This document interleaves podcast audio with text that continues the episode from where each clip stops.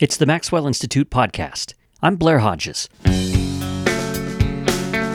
One of the most outspoken critics of Chairman Mao's Cultural Revolution in China was a young poet and journalist named Lin Zhao. She was a Christian convert and then a member of the Communist Party, then an enemy of the state who paid for her opposition with her life. She was executed by firing squad. And her story would have vanished, along with the lives of two million other Chinese who were killed during the Cultural Revolution. But she left a record she wrote her witness in her own blood. In this episode, you'll encounter one of Christianity's most remarkable martyrs of the 20th century. Professor Xi Lian is our guest. He's professor of world Christianity at Duke Divinity School, and we're talking about his remarkable new book, Blood Letters The Untold Story of Lin Zhao, a martyr in Mao's China. Questions and comments about this and other episodes of the Maxwell Institute podcast can be sent to me at mipodcast at byu.edu. Xi Lian joins us today at the Maxwell Institute. He's a professor of world Christianity at Duke Divinity School, and he wrote a fascinating book that I give my highest recommendation. This book is called Blood Letters The Untold Story of Lin Zhao, a Martyr in Mao's China. Xi, thank you so much for being here today. Thanks for having me. And I should also let people know you're giving a guest lecture. That's going to happen later today. So by the time this episode comes out, people will be able to watch that lecture on the Maxwell Institute's YouTube channel as well. Let's start off, Xi, by painting a picture of China's political environment when Lin Zhao was born in 1932. Lin Zhao was really born into a turbulent time. It was a post dynastic China. The uh, imperial system that lasted you know, for some 2,000 years, had just collapsed back in 1911. So it was in the uh, post-dynastic transitional period with a lot of warlordism and foreign encroachment. And uh, the year she was born, 1932, China had just recently come together under, nominally came together under the, the rule of Kuomintang, the nationalist government. And so it was a time of rebuilding. The, the nationalists was trying to rebuild the country, which is why her father took the examination, passed examinations, and then became, was chosen as the county magistrate. And these examinations were basically directed by the nationalist government to That's right. to basically say we want to find the people in China who can help lead this new direction for the That's country. That's right. They were trying to modernize country, yeah. in, including modernizing its the, the bureaucracy. Yeah. And I mean, this was an enormous task. China is an enormous country, and to bring together a country under a particular governing body, uh, it seems it seems like an enormous task. What were her parents like? Were they progressive minded? Were they traditional? What kind of things would they have instilled in her in her childhood? Well, both her parents were quite progressive. Her father was also quite steeped in the Chinese tradition, traditional culture. And that's where a lot of Lin Zhao's influence came from. She was steeped in the Confucian classics and all that, and that very much came from her father. But on the other hand, her father was also educated in this new university, and uh, he was studying things like constitutionalism and was very much hoping to bring that to China. And the failure that her father experienced also reflected the frustrations that China was having at the time trying to rebuild, to build this modern state. Yeah, Lin Zhao's story herself isn't the only tragic story in the book, obviously, and, and the fate that her father eventually succumbs to is, is a tragedy as well. I wanted to you to mention as well as as Lin Zhao is being raised here, she's in a family that's pretty well off then. She has educated parents. What was the class system like? Where would she be situated in terms of class? She was clearly born into a uh, well to do family, uh, her father being a county magistrate briefly, meant that they did have some resources, and uh, her mother was quite an accomplished woman, quite an activist, a social activist. And then eventually, her mother also became quite a successful businesswoman. She ran a, uh, a, a bus company. So that was what enabled the family to send her to this uh, mission school, Laura Haygood Mem- Memorial School for Girls. It was a, a school for the privileged class. Yeah, this is a school, Laura Haygood Memorial School, not the kind of name you would expect for a school in China. What was that school about? This is in 1947 when she was sent here. So she was 15. She was 15. 15 yes. years old. Yeah, so what was that about? Well, the typical image we have of mission schools in China from the 19th century was those mission schools for poor people. They had to attract children from poor families to these mission schools to be exposed to Christian uh, influence. But that's not no longer the case in the early 20th century, and certainly not the case with Laura Haygood. It was a, uh, a school for the for the upper class. Only rich people could send their children to this school, and many actually many children came from non-Christian families just because of the reputation of the school. So this would basically be a Christian mission organization that would set up in China, and part of their efforts would be to to educate Chinese people and hopefully to seek converts as well, perhaps through those efforts. That's right. Initially, it was set up with the goal of cultivating a kind of modern Christian womanhood. In contrast to traditional Chinese womanhood, because in, in traditional Chinese society, women were not given the opportunity to receive formal education. So this was quite new. Its curriculum was very new. But of course, uh, Christian influence was also important. But it's important to, to recognize that by the time Lin Zhao entered Laura Haygood in 1947, the uh, chapel attendance, religious activities, and uh, conversion had all been made optional for about two decades. So she could perfectly go through the, the, entire education without becoming a Christian. So she it was her choice to be baptized as a mm-hmm. Christian there. Yeah, and we'll talk about why she made that choice. And before we do, with these Christian organizations, how did they get into China to begin with? Was this was it controversial at first? Was there resistance from the people of China or from the nationalist government? What was the thinking about bringing in these foreign groups to come into the country? Yeah, it's a long story. It goes back to the 1880s when this Southern Methodist missionary by the name of Laura Haygood, and she herself had benefited from women's education. She graduated from uh, Wesleyan College in Macon, Georgia, and that was the very first college for women in the world. And so, having benefited herself from that, she wanted to pass along the benefits of uh, education for women to the Chinese. And so she sailed out to China in the 1880s. But at the time, it was still in the late period of the Qing dynasty. And given the unequal treaties, the Qing government did not have much choice when mission schools were established. Uh, they were established in, in Shanghai and that became the first school that she founded became quite a prestigious school for girls and they just continued the tradition after she died in 1900 then they built this Laura Haygood in Suzhou two, three years later.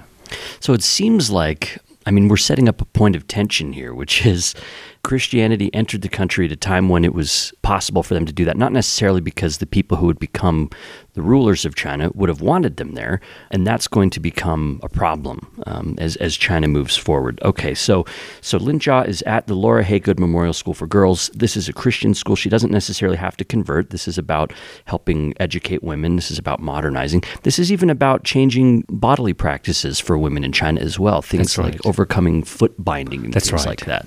Yeah. What kind of changes? Like describe foot binding. You see from some of the historical pictures, photos we have of Laura Haygood and, and, the, and the girls there, one thing is, is quite clear. No girls there had bound feet.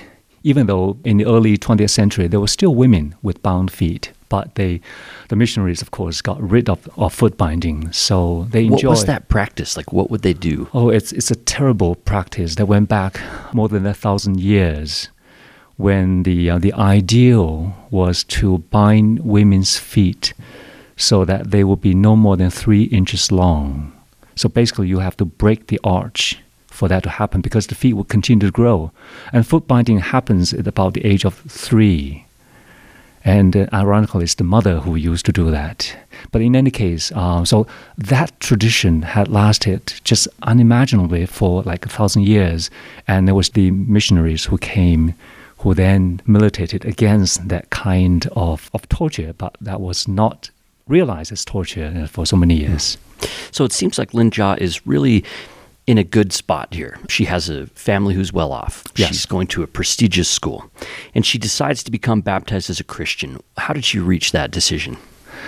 I wish we had more information about that. Lin Zhao, in her prison writings, talked about the Christian humanitarian influence, and she talks about the efficiency, the, this idea of freedom that she um, she was exposed to in mission schools. But she did not quite explain why she she baptized. What we do know is that she was baptized by her missionary teacher, one of her missionary teachers. And another thing we, we do know is that she sank much deeper roots than she realized at the time. She was only spent two years at, in Laura Haygood.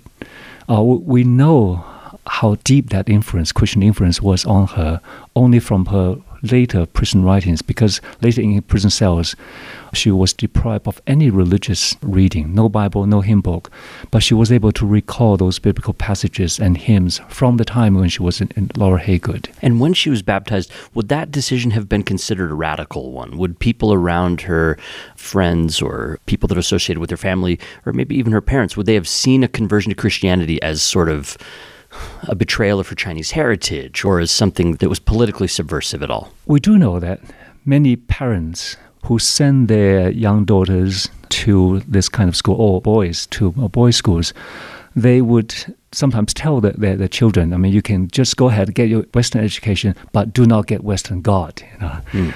So it is quite possible that Lin Zhao's parents were disappointed or upset by, by the conversion, but apparently they did not prevent her baptism. So she's baptized Christian. She's going to Laura Haygood, but soon enough, Lin Zhao is also now drawn to communism. And at age 16, she secretly joined the Communist Party of China, and we'll say the CCP from here on out. So the CCP is the Communist Party of China. How did she get drawn to communism? Well, we know that the Communist Party at the time in the 1940s was very active in their underground operation and they operated their cells in uh, lots of schools. They targeted young children, and um, they knew how excitable young people were and, and, and, and radical. So they used these communist cells to um, bring some communist party members to become teachers in schools, in, in mission schools. And apparently, Lin Zhao became a communist under the influence of some of these teachers. So they arranged for her to become a, an underground member of the Communist Party. And how did the party fit into China's culture at that time? Was it like a recognized political party? What was it? Well, she joined the Communist Party in the summer of 1948. That was toward the last years of the Chinese Civil War. So the nationalists and the communists were fighting out after the Second World War was over and Japanese occupation was over. So to become a communist was to, to put it mildly, to join the insurgency. Mm. And if you are caught, then uh, you'll be thrown into prison, and in some cases, you may be killed. In fact, Lin Zhao's uncle, who was a communist activist, was murdered for being a communist. What about Christians? Uh, what were the Christians thinking about the Communist Party? Were they trying to stay out of the factions, or were they trying to stay out of the Civil War, or did they side with one or the other? The established church and the missionaries in general, by and large, were very skeptical about communism. Uh, some were sympathetic with communist goals, but they mostly were opposed to its violent means. And so, in mission schools, for instance, the uh, school administrators and, and the teachers would warn against communism. And in my book, I quote a passage from Lin Zhao's teacher, one of her missionary teachers, who used this metaphor of a frying pan. That because people in, in China were so desperate to get out of this fire that was burning in China, they would be happy to, to get into a frying pan that was communism. And um, so that was the general suspicion that they had of communism. But on the other hand, there were some people within the Christian circles who became very radical, who saw communism as taking people even further than Christian reformism. Mm. So it's complicated. It's a really fascinating time. She's sort of right in the middle of all of these changes that are happening, and she joins the party secretly, which is a radical decision, and she's very dedicated to the CCP. But just as the party is starting to overtake the Nationalist Party, her membership gets revoked. And you talk about this in the book. How did this happen to her? Well, because of her activities for the party, she was probably printing a mimeograph propaganda, those uh, leaflets for the party. And she also got active in, in other ways. So, for combination of reasons, she was blacklisted. And the she was being dangerous. Is that kind right. of it? Like, that's hey, right. careful now. That's right. She was blacklisted by the um, by the nationalist, the police, and so she was actually the party decided that her life was in danger. So the party gave the order for those young student uh, Communist Party members to evacuate Suzhou, but Lin Zhao ignored that. She thought that her because her mother was a representative to the National Congress it's the um, the equivalent of a congresswoman. She thought she was safe, so she just ignored the party's order, and the party would tolerate no disobedience. Hmm. So, because of that disobedience, her membership was revoked. That must have been kind of heartbreaking for her. This was something that she had really dedicated herself to. And even though she was young, she was very passionate about this That's, and felt like she was doing things for the good of the party. But because she didn't follow the party's sort of instructions, then she's kicked out. That's right. And it was particularly traumatic for her because she lost her party membership just on the eve of the communist victory. So when the party came to power, there she was, having devoted herself to the revolutionary cause. Now she has lost her party membership.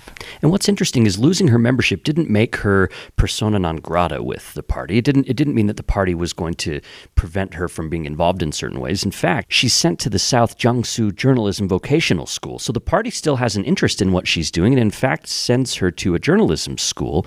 And you have a chapter here called "Exchanging Leather Shoes for Straw Sandals." That's the name of this chapter. So give us an idea of why the party sent her to this school and what she was going to do there. Well, as you can imagine, a party coming to power, they needed all kinds of talents.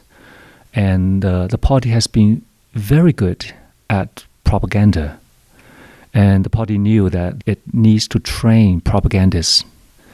So they created these journalism schools to train not just reporters propagandists, but also as fermenters of the revolution. So they would also do the job of spreading the gospel of communism throughout China. So, regardless of your backgrounds, in fact, in the early days of the communist victory, they retain many of the um, government officials from the previous government. They retain many of the talents. The, the communists were quite pragmatic at the time. So, regardless of their political affiliation, they want the, the, the best talents and they rec- recruited the best talents. So, Lin Zhao was recruited.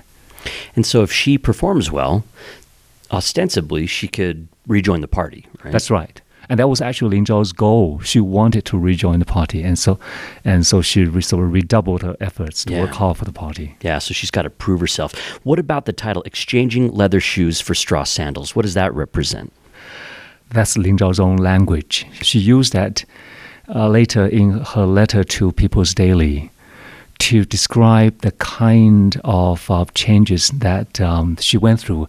At the time, many educated young people like Lin Zhao, they exchanged their leather shoes for straw sandals when they gave up their privileged social status and their um, their comfortable life to go into the countryside to do the work for the party. And that was particularly a reference to the land reform program that the party had unleashed.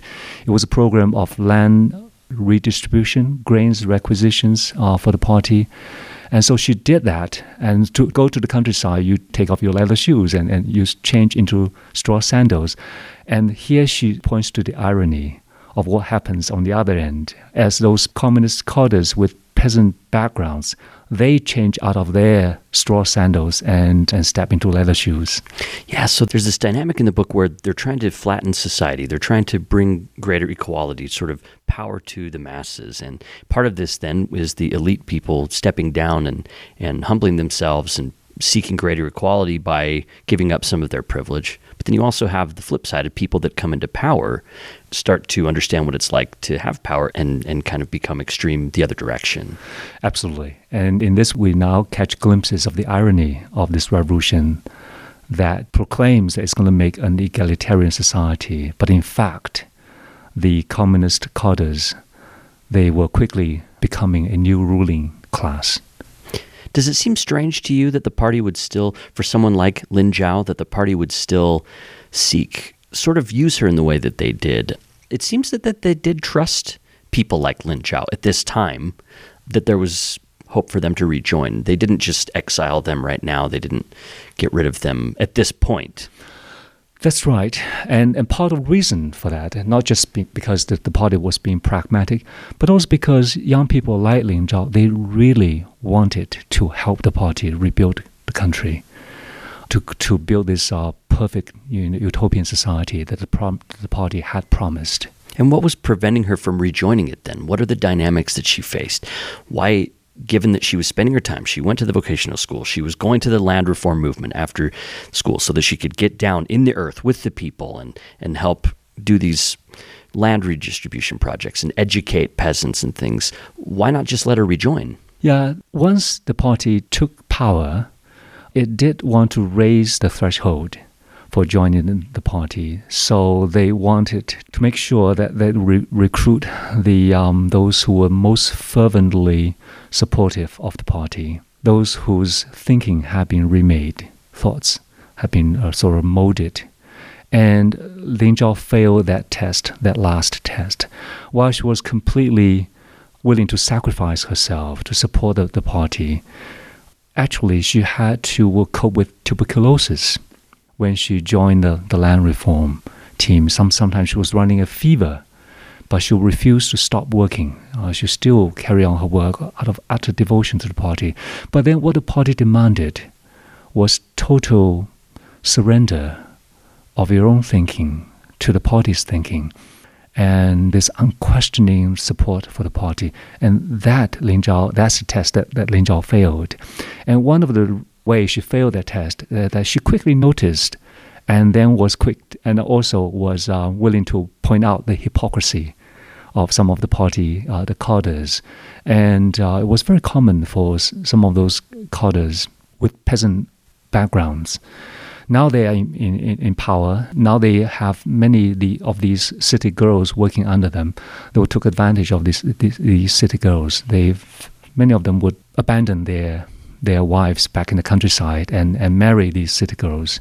And Lin Zhao pointed out the she, she, she confronted her own team leader, work team leader, and expose that kind of hypocrisy. How would she? Would she confront them in person? Was she writing things? How was she going about she confronted them with, with in person with a lot of sarcasm.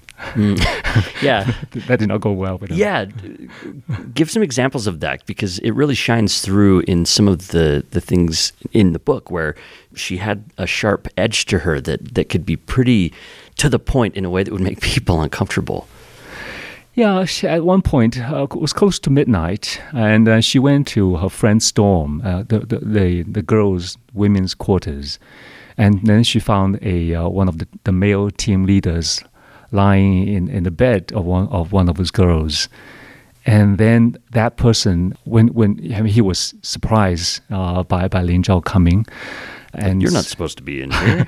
and so he started chiding Lin Zhao. What are you doing here? You don't belong to this particular team. Why are you here? And Lin Zhao said, "Well, uh, but it's not as bad as a male showing up in in a, in a women's quarters at, at midnight." Yeah. You know? Yeah, she wasn't very shy, it seems like. That's right. so she's being prevented from rejoining the party. She has critiques to make, but she still she still wants to be a communist at this point. That's right. It's really striking how much she wanted to believe in the party. She she wrote to her to her dear friends at the time that even though these party cadres had sort of failed me, but the, uh, the party has not. I still want to believe in the party. Yeah, she would kind of say like, well, the leaders of the party aren't perfect, but the party itself is that's right. Is perfect, and, and she maintained her allegiance that way. That's right. The party is above reproach, and Chairman Mao is above reproach. And she would say that she would silently, silently call out the name of our dear father. Yeah, Chairman um, Mao. Which was Chairman yeah. Mao. Yeah. That's interesting for a Christian to do that too. It seems like if she came to that point that she's toeing the party line that strongly, that seems to contradict with Christian values of like worshiping God and, and that sort of thing. I mean, in a way, Mao becomes a god of sorts to members of the party. That's right. Mao was becoming a god for all of China. And what happened to Lin Zhao's Christian faith? Now, we have, there's no evidence that she ever gave up her faith what seems to have happened, she did drift away from, from the church in this in the early 1950s when she was fervently pursuing the revolution. But uh, it's also quite clear she never stopped being a Christian. Because later on, the um, we'll see that later on, when she was denounced as a as a rightist, we see her back in the church with her with her fiance. Hmm.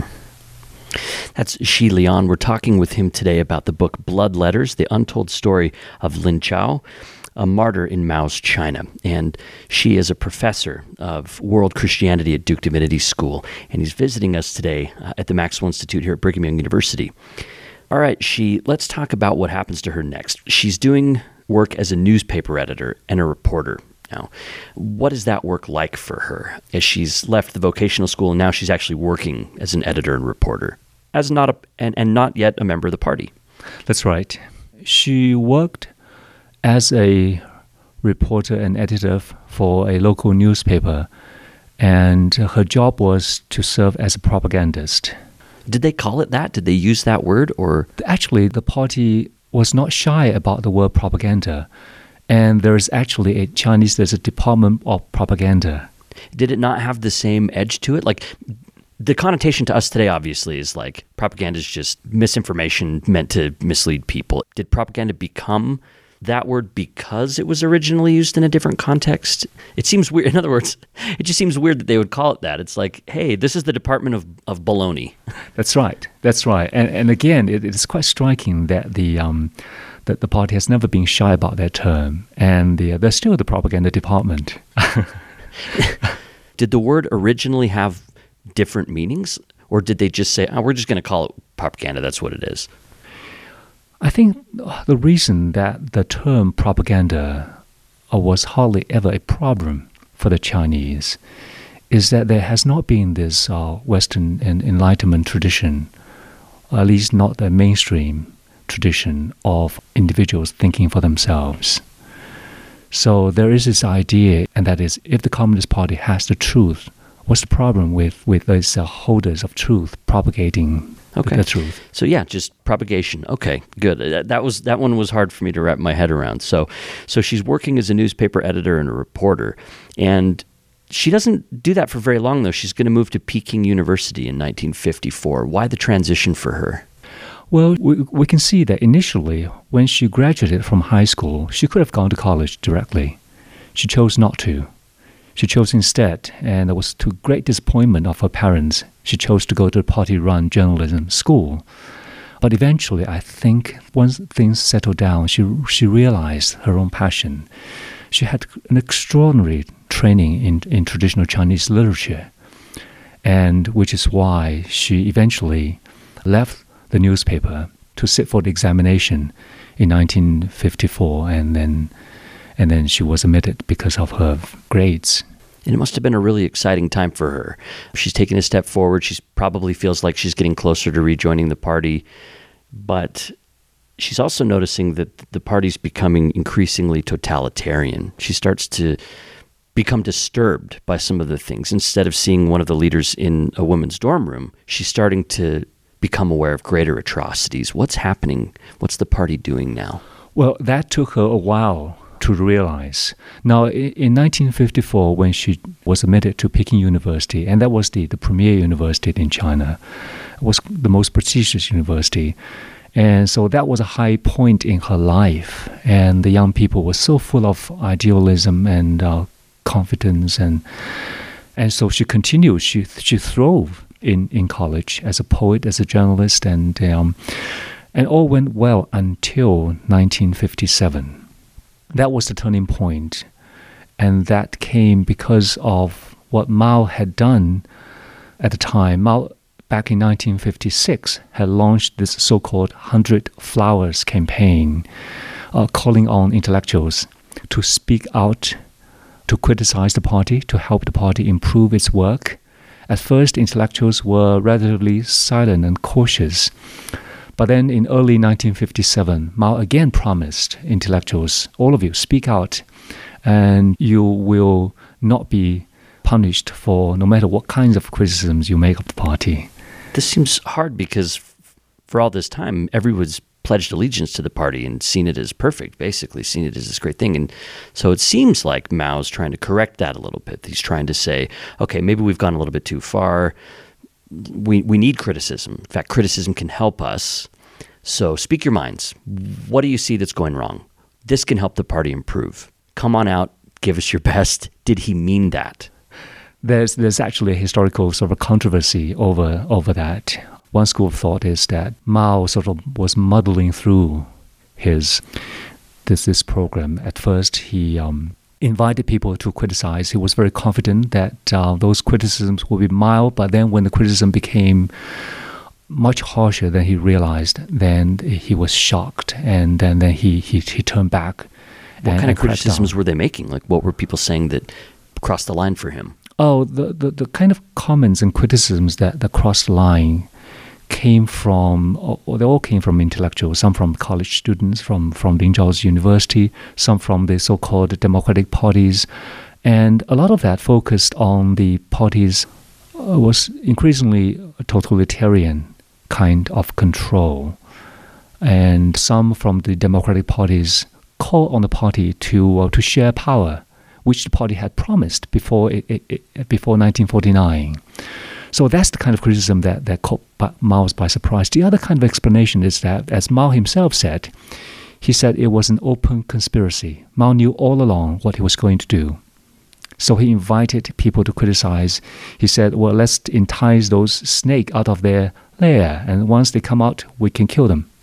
Yeah, so two schools of thought. One, that he really wanted some criticism, then it got out of control, and he decided, oh, that's the, the fire's too hot, let's tamp this down. The other is that he thought, this is a way to flush out critics. This is a way to Absolutely. have people show their true colors. We'll find out who the true believers in the party are, and then we'll be able to separate them out in, in terrible ways. So, so Lin Zhao is starting to see the hundred flowers, which is a lovely name for a, what became a terrible situation.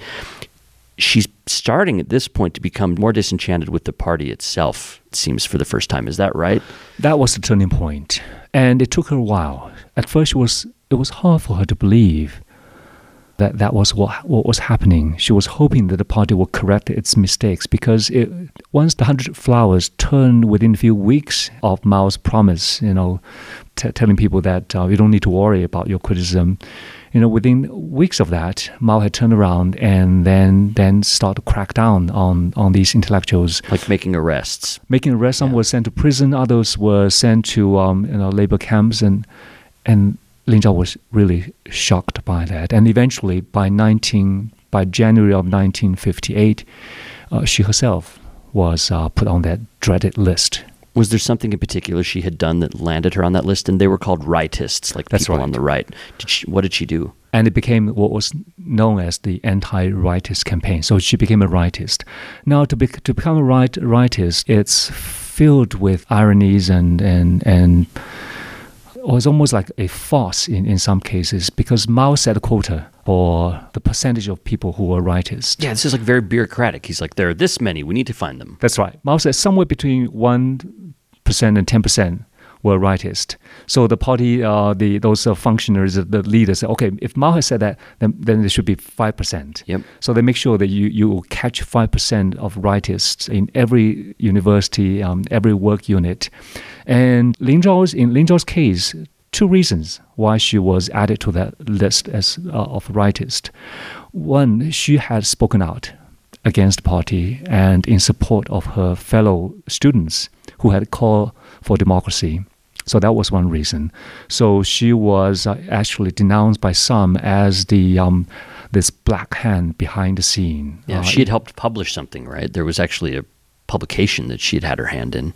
That's right, and she she supported her friends who put out these uh, big posters. Yeah. So that was one reason. Uh, another reason seems to be that um, the Peking University, by January of 1958, had not quite uh, met the quota that Mao set. So they needed a few more writers. So Lin Zhao was added as a uh, as one of those. What was her initial reaction to that? She could not believe that the party had turned against her that way. Had the party had betrayed her and had betrayed all these other well-meaning students that way because these people were really loyalists. They re- were so loyal in the criticism of the party. So the, the shock was such that she attempted suicide. She uh, she scraped the tops from the matches and, and swallowed them. And, and Yeah, she had matches. She thought this could poison her, and That's right. And that and she survived. And then not only did she survive, but intellectual life in China all around her is changing. What happened? They call this the Great Leap Forward, which is such an ironic name. That's right. Uh, once the uh, intellectuals were all silenced, then Mao could do whatever he wanted to do without encountering any significant uh, opposition, which is what happened in 1958 when Mao launched this great leap forward, trying to, in, in Mao's own thinking, trying to overtake Great Britain in its industrial pr- production and uh, to catch up with the United States. And that'd be by providing food and products and exports and a strong economy, presumably. It was uh, through a sort of twofold effort. In the countryside, it wants to collectivize, go through this complete agricultural collectivization. So then the, the party state will then take control of all the grains. And so that was one. And then it also wants to industrialize at the same time. And Mao had this very crude thinking of way to measure industrial progress. That's the tonnage of steel that you can produce. And since China did not have the capacity to produce steel, he called on people to um, build their backyard furnaces to produce steel. And so in the meantime, Lin Zhao had been sent to this, what was called the uh, re-education through labor uh, program Basically, break their spirits, make them do hard labor until That's they right. until they change. to become re-educated and to be humil- humiliated and to become re- re-educated. So their thinking would be purged, their thoughts would be purged. Lin Zhao's thoughts weren't going to be easily purged, though, as this book shows. So, but she ends up in prison as a result of this. How does she end up in prison? Well, she started writing. When she saw her friends being sent to camps and prisons and punished, she embarked on writing. She, she wrote two long poems. One is called Seagull, and the other is entitled A Day in Prometheus' Passion. And these two long poems, in both these poems, she chastised Mao for his cruelty and she also mocked Mao in A Day in Prometheus' Passion. She mocked Mao as, as this villainous Zeus who was filled with impotent rage. Yeah, she's drawing on like classical That's right. literature to paint Mao as this Yes, as this evil god. So to that's speak. right. And, and and in that poem, Mao was the Zeus, and he he he he, he told Prometheus that you have to uh, take back the fire that you've stolen from heaven, this fire of freedom. You have to extinguish that fire. And uh, Lin Zhao said, "How could that happen?" You know. I mean, Lin Zhao was brilliant. I think what she's doing here is she's saying, "Oh, you you think you're God? Here, here you are. You are. Here's the God that you are." She's. It's not just. It's not just insults. It's not. It's a very reasoned, thoughtful, informed, and biting critique that she's making, and that that doesn't go over well. So she's imprisoned as a result of that. Now, your book is called Blood Letters because when she's imprisoned, she can't stop writing once she's there, and she starts to write things in blood. What's that about? Well, when she was arrested and she was made to go through this thought reform program, but she was also being interrogated. The reason for her arrest, one of that was the her writing, her poems, but also she had collaborated with other writers in launching this underground journal called A Spark of Fire. So when she was interrogated, she was presumably part of this counter-revolutionary clique, and she had to write uh, these confessions to expose other uh, counter-revolutionaries. So as she was going through this interrogation, they at one point they took away her writing instruments, so she has nothing to write except her own blood. And so, how would she do? How how did it actually work? Well, she pricked herself, prick her fingers with whatever sharp objects she could lay her hands on, a sharpened bamboo, sometimes her hair clip, or even the the plastic handle of her toothbrush after it was after she um, was ground against the concrete floor, and so use, using that she pricked her fingers and, and wrote.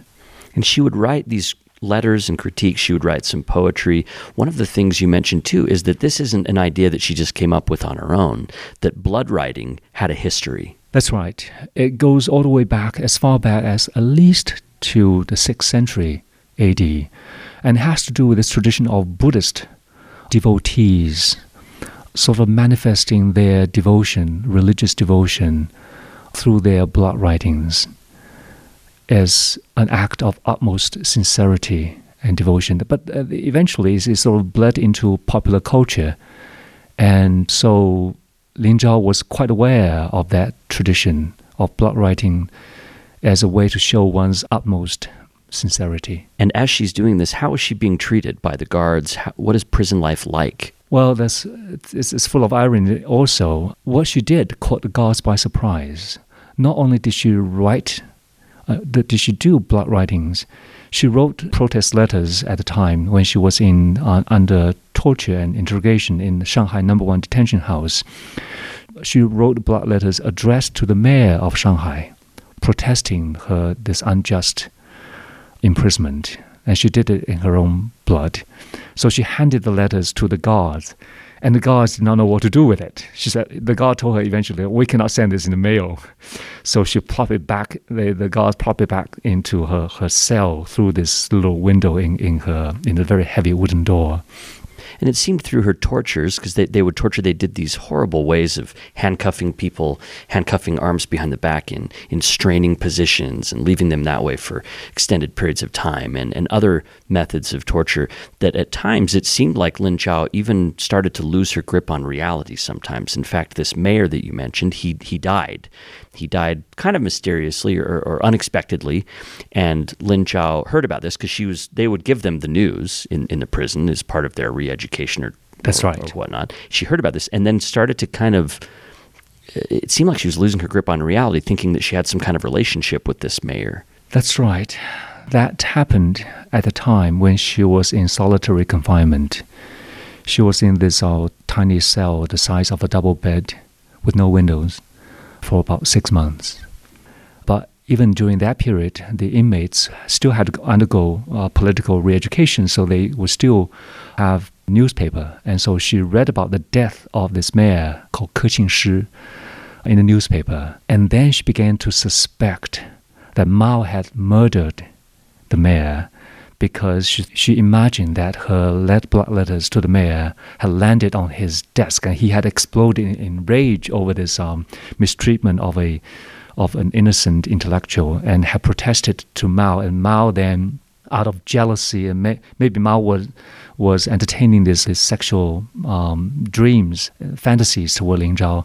And Mao had she imagined that Mao had murdered Ke Qingshi. So as a result of that, she performed what was called a spirit marriage. And there's also uh, goes back to the Chinese tradition when a, a, woman would then be married to the uh, to the spirit of of a deceased man, and that's what she did. She performed that ritual of spirit marriage in, in prison yeah, there's an interesting hybrid of her Chinese culture and her Christian culture beginning to come together during her time in prison because while she's there, she's also beginning to really let her Christianity come out again in, in, in her letters. I actually have an excerpt from one of the declarations that she wrote that I would like you to read. It's, it's from the book here. This is kind of part of her religious manifesto here. Yes. And this passage is from her letter to People's Daily, to the editors of People's Daily. This is the People's newspaper. Which right? was yeah. the party's mouthpiece. Part, yeah. And she wrote that after she was sentenced to 20 years in, in prison for her writing. And uh, she was protesting against what she called the tyranny and slavery of Chinese communism. But she was also making, the, making it very clear that her resistance would be nonviolent because she was a Christian. And so that brought us to, um, to this point. She wrote, As a Christian, my life belongs to my God. In order to stick to my path, or rather my line, the line of a servant of God, the political line of Christ, this young person paid a grievous price. I have come to see more clearly and deeply the many terrifying and shocking evils committed by your demonic political party. I grieved and wept for them. Yet, even when I touched the darkest, the most terrifying, the bloodiest, and the most savage center of your power, the core of evil, I still glimpsed I did not completely overlook the occasional sparks of humanity in you. Then I cried in even greater anguish. I cried for your blood smeared souls, which are unable to rid themselves of evil and are dragged by its terrifying weight ever deeper into the swamp of death. Most likely, you will feel quite indifferent when you read this line, but as I write this, hot tears are rushing into my eyes. Gentlemen, those who enslave others can never be free. What a merciless but certain truth in your case. That's a beautiful and, and horrible writing. Did you translate the I letters did. yourself? So as you're doing that, how did that how did that affect you personally? Because th- this is such a difficult story to tell. Did it bother you? I've spoken with people who have written on like the Holocaust or other things, and they would have dreams. They would have bad dreams, or they would kind of carry it with them. How was it for you? I had, I was really caught in with all these mixed feelings. On the one hand, this was so depressing, and reading through her, all her prison writings, was so depressing to see the kind of torture, the cruelty that she was subjected to. But on the other hand, there were passages like this that really up, you know, lifts one's spirit. You know, I felt as if I was I was able to glimpse at the the boundary of the human spirit and its capacity for endurance, for hope, and for compassion, like this. And so, I also found it to be very beautiful. And you talk a little bit about how she was even aware of, of some of the other injustices globally. She wasn't just focused on China. She she knew about John F. Kennedy, for example, and, and hoped that he was kind of this beacon of freedom that, that she admired and looked to. What are some other what are some other comparisons that you would draw? People that have written in similar ways, Dietrich Bonhoeffer or Martin Luther King Jr. How how do her prison writings compared to some of these other famous prison writings? I do compare Lin Zhao to um, people like Dietrich, Bon- Dietrich Bonhoeffer and Alexander Solzhenitsyn. The Russian. That's right. And one thing that's striking about these people is what their Christian faith enabled them to take the moral stand. And of course, you know, Martin Luther King uh, comes to mind also. And particularly for Lin Zhao, at her time, we have to recognize that there was this whole generation of Chinese intellectuals who were silenced after the anti-rightist campaign. Many of them have been exposed to Western you know, Enlightenment ideas, but we have not seen any other examples of people holding out and sticking to their beliefs.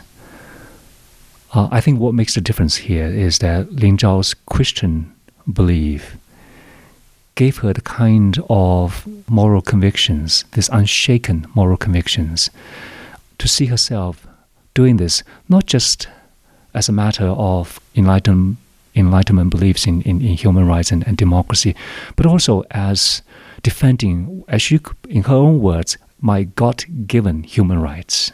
So I think it is that faith that really supported her, that carried her through this kind of struggle. It, it was inspiring to me and and difficult for me because that very faith then also brought her to the point where she was going to be put to death. It, it's like if she would have bended, it's possible that she could have escaped this fate. In fact, I, I can't remember the exact wording, but there's one part where she basically says, I'm like an egg being thrown up against a rock. Yeah, like it, it's not going to break that rock. But you know what? Maybe there's going to be egg after egg after egg after egg for however many times it takes, and that eventually something might change. That's right. That's right. And on, the one hand, she was quite conscious of the futility of her opposition to communism. But then on the other hand, she saw this as, the, uh, as her Christian duty. Since this is the political line of Christ, uh, as a Christian, she had no choice but to stay with us. And then toward the end of her prison time, and in her letter to, to her mother, she, she, she said, well, actually, she said the same thing to, to her mother about the importance of, of her faith in, in her opposition. But in her letter to the People's Daily, she actually said, She, if God wants wants me to live on, I know I will be able to live on, you know, with this 20 year prison sentence, you know.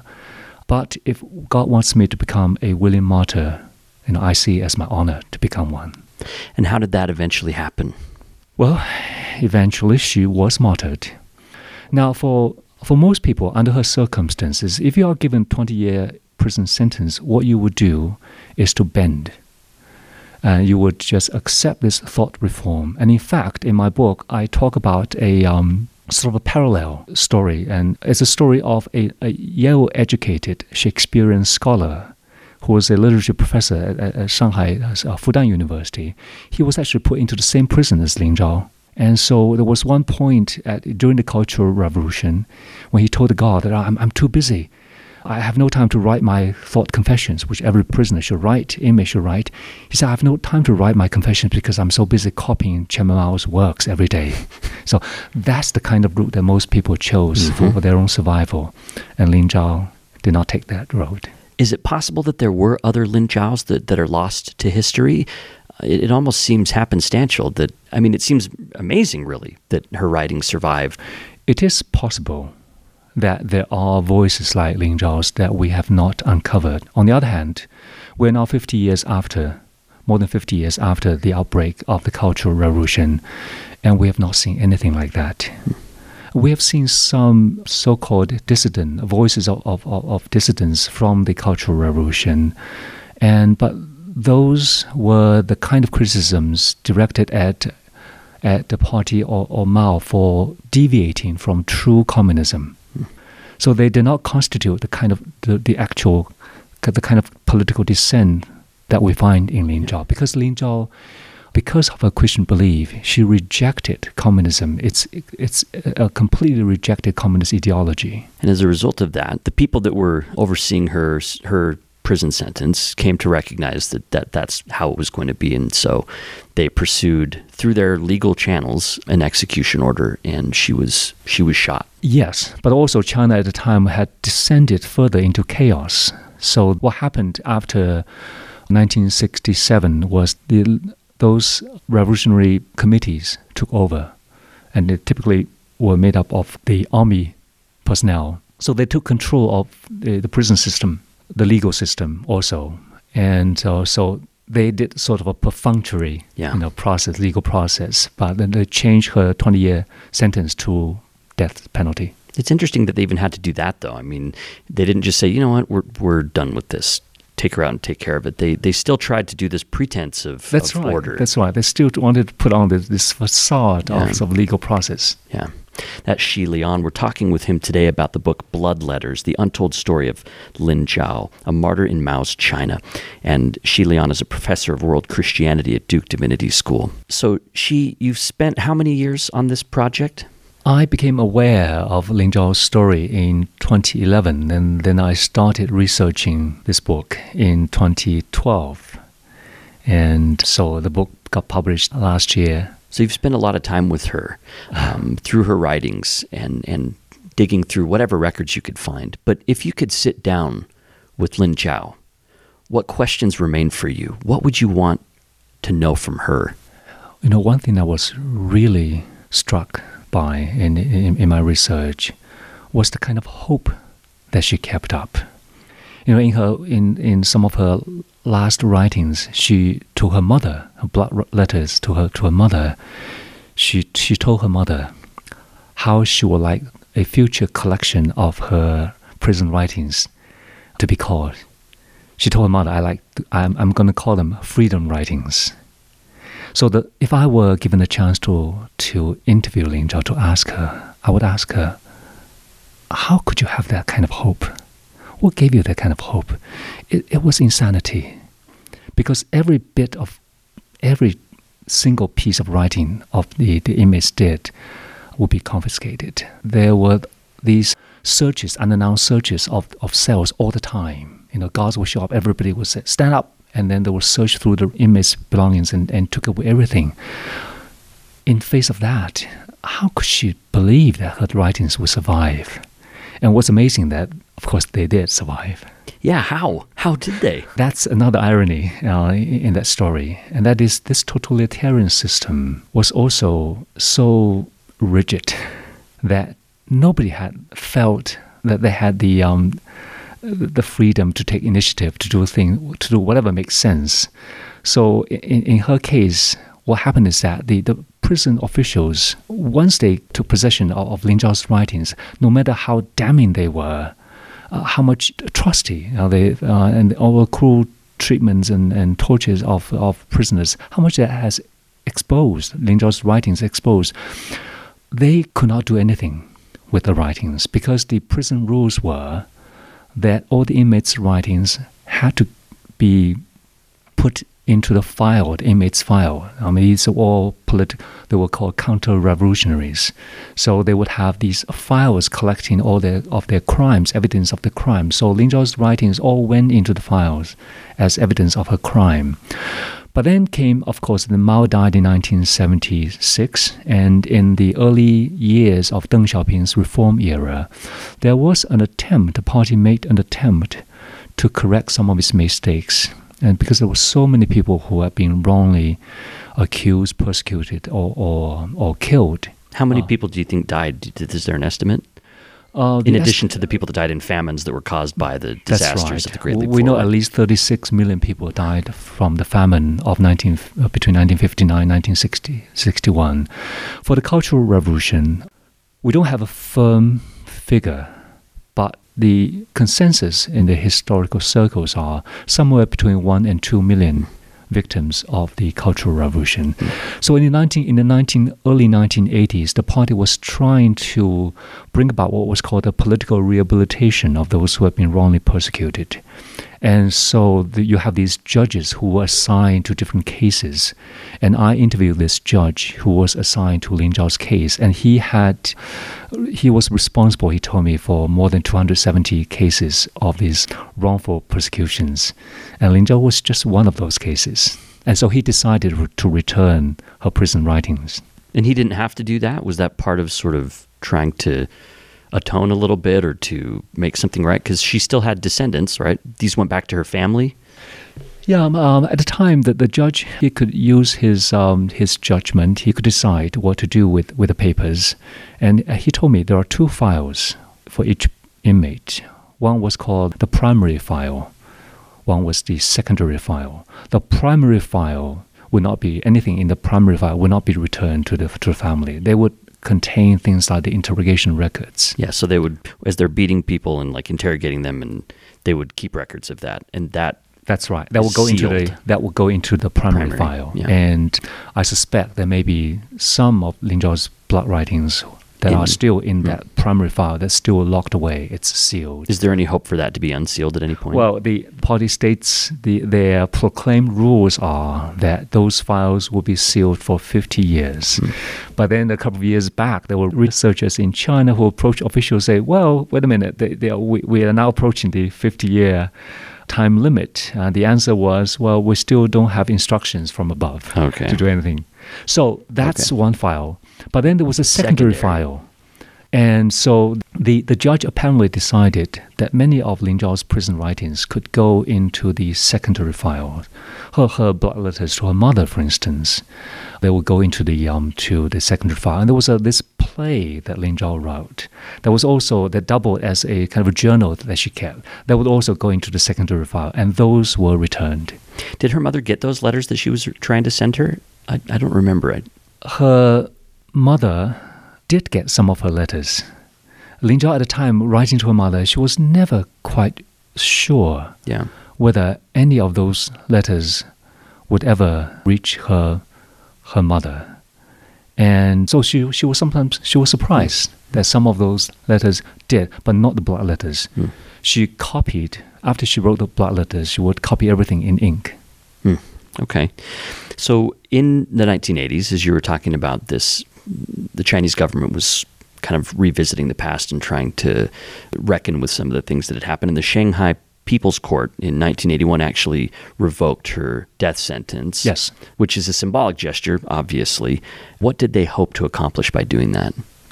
Again, it was part of the nationwide effort to uh, at our political rehabilitation. So um, if someone was still alive, then there's the hope of getting back your job.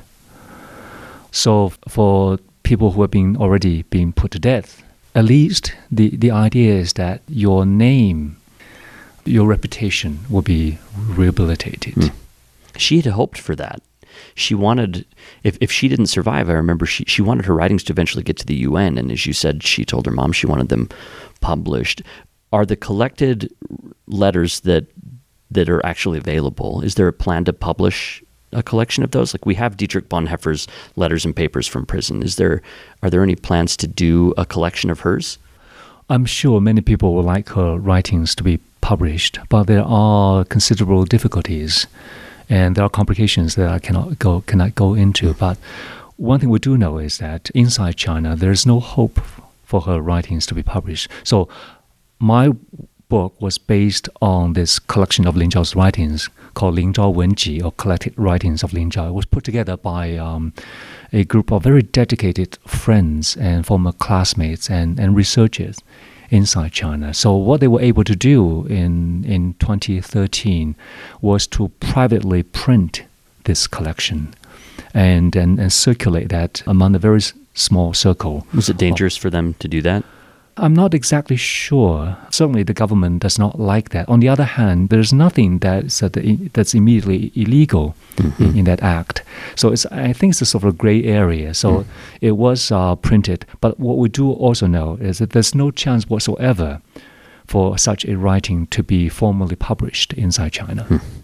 What does the communist state think of Lin Zhao now, to the extent that anyone there is aware of her? Like if they caught wind that a book was being published in, in America, for example?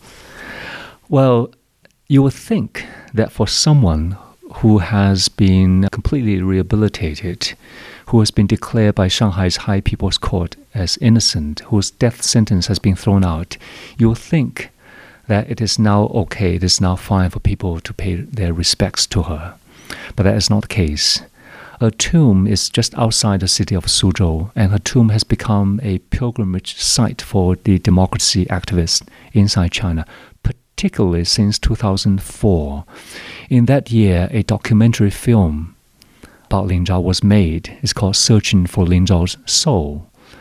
And it's not formally uh, released inside China, but it's been circulated among those who care about democracy, about building civil society in China.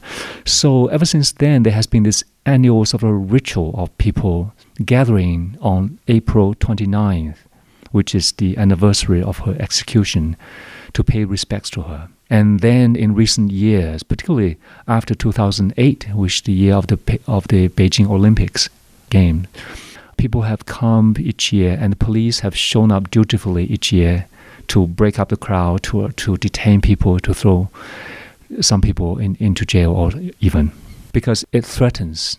Uh, has become a, a symbol that threatens the the legitimacy of the Communist Party.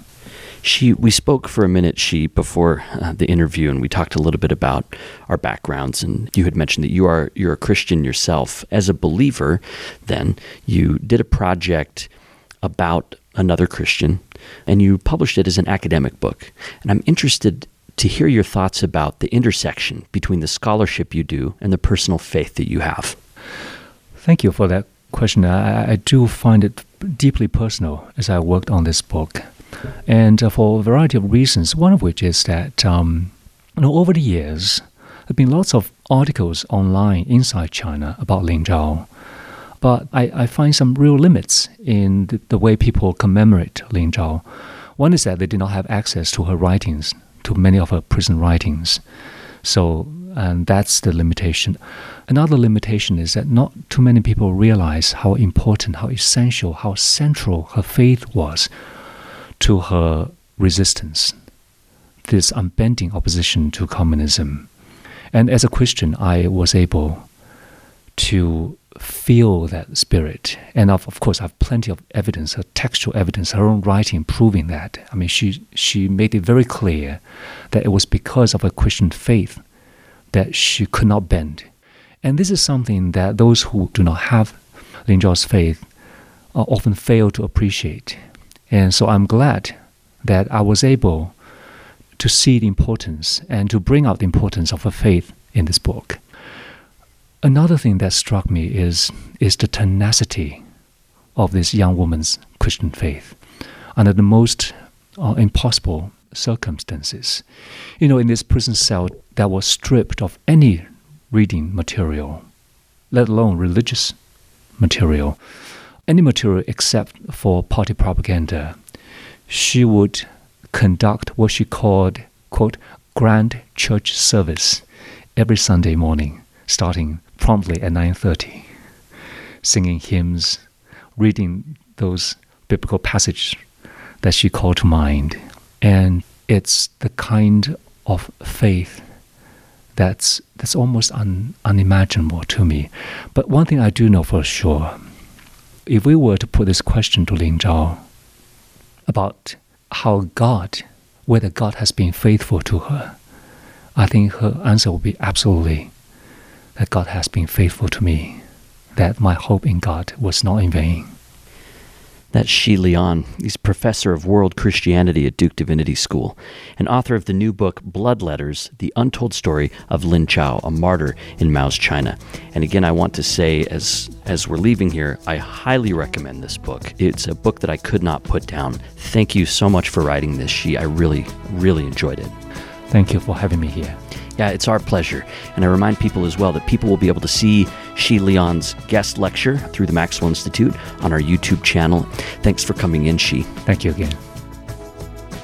And thank you for listening to another episode of the Maxwell Institute podcast. I'm looking through some of the reviews that we got in Apple Podcasts over the past month or so.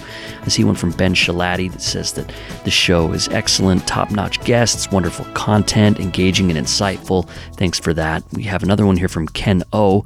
He says the Maxwell Institute podcast is my all time favorite. I recommend it all the time to friends of my own faith or other religious faiths. Anyone who's interested in religious scholarship can enjoy and learn from this podcast. It's my one stop shop for enlightening and educational religious conversation. Thanks for that, Ken O. And we love to hear these reviews. We love to hear from listeners. Take some time and review the show on Apple Podcasts. It really helps spread the word about the show. Leave some comments on our Facebook wall or on YouTube or wherever else you listen. And we'll see you next time.